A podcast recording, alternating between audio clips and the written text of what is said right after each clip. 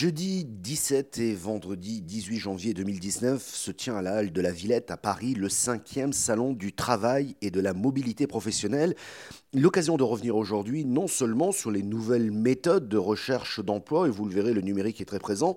mais au-delà, comment travaillons-nous aujourd'hui à Paris ou en région? Comment travaillerons-nous demain à Paris ou en région? En créant peut-être sa propre entreprise, en osant partir à l'étranger pour euh, travailler, peut-être refaire sa vie aussi. Bref, c'est plus de 250 exposants, une trentaine de conférences qui sont dans ce salon pour vous conseiller, pour vous apporter des éclairages nouveaux. Avec nous, le commissaire général de ce salon, Alexandre Nobécourt. Bonjour. Bonjour. Alors, Alexandre, c'est quoi précisément le salon du travail et de la mobilité professionnelle? Donc, ce salon, euh, dont on organise donc la cinquième édition, est un salon euh, unique en France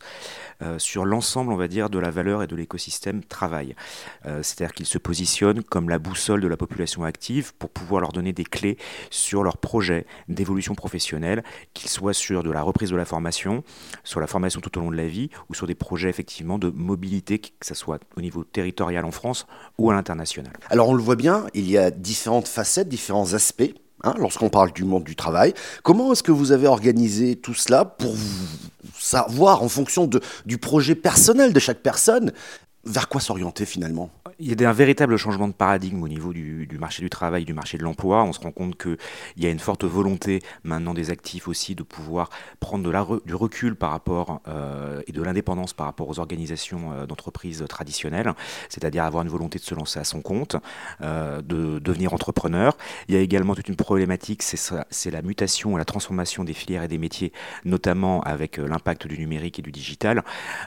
où en fait on a des nouveaux métiers qui commencent à apparaître et qui vont vraiment se développer. Euh, on a même, euh, on va dire quelque part, une photographie euh, qui n'est pas encore tellement claire sur les nouveaux emplois qui existeront d'ici quelques années. Et puis on a des emplois ici qui vont, du coup, de par ces mutations, être amenés à disparaître. Ça veut dire que les personnes doivent être finalement en reconversion, acquérir des compétences tout au long de la vie, euh, qu'il n'y a pas que la filière diplômante après le, après le bac qui permet du coup maintenant de mener un projet de carrière, c'est également euh, savoir appréhender les différents sujets de, de, de, sa filière et de son métier pour pouvoir évoluer.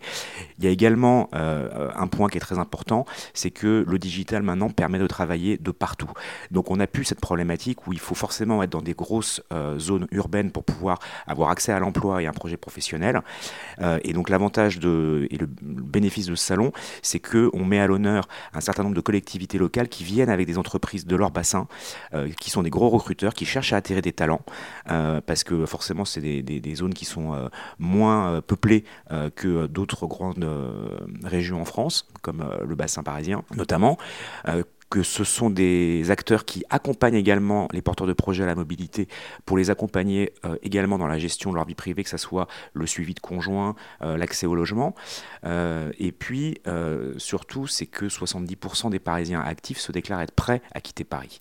Alors dans ce méandre, si vous cherchez, euh, en fonction de votre projet bien entendu, euh, dans ce salon, il y a différents villages comme je cherche un job, je me forme, j'entreprends, je bouge en France, vous en parliez à l'instant d'ailleurs, j'ose le monde parce qu'il y a aussi une partie internationale, euh, je découvre l'emploi public parce qu'il y a aussi des, des, emplois dans la fonction publique, et pour être très concret, il y a aussi une agora où j'aurai le plaisir d'animer certains ateliers interactifs sur des thèmes aussi variés que travailler au Québec, en Espagne, ou encore sur la VAE, la valorisation des acquis de l'expérience, ou le fameux compte euh, personnel de formation qui a, je vous le rappelle, évolué en ce début d'année, euh, car vous le savez, on ne compte plus les heures de formation, celles-ci sont désormais valorisées. Autrement dit, le compte personnel de formation, le CPF, est désormais crédité en euros. Pour vous donner un exemple, chaque salarié actif dispose désormais sur son CPF de 500 euros par an pour se former, 800 pour les moins qualifiés, et sur une dizaine d'années, c'est entre 5000 et 8000. Ce n'est pas rien. Et je crois qu'il y a aussi des ateliers très pratico-pratiques, Alexandre Nobeco,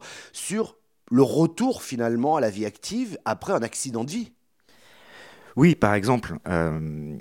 on, a décidé, on va dire, d'intégrer au programme de ce salon énormément de contenu. Donc, il y a une programmation avec plus d'une trentaine de conférences thématiques, deux espaces coaching avec des, des, coachings qui peuvent être soit en mode euh, atelier collaboratif sur des groupes de 15-20 personnes, mais qui peuvent être aussi sur des coachings individuels sur des sujets plus sensibles, comme notamment effectivement le retour à la vie active et à la réinsertion professionnelle suite à un accident de la vie, qui peut être une maladie, euh, un burn-out, euh, la nécessité de devoir s'arrêter pour accompagner un, parent qui est dans la grande dépendance.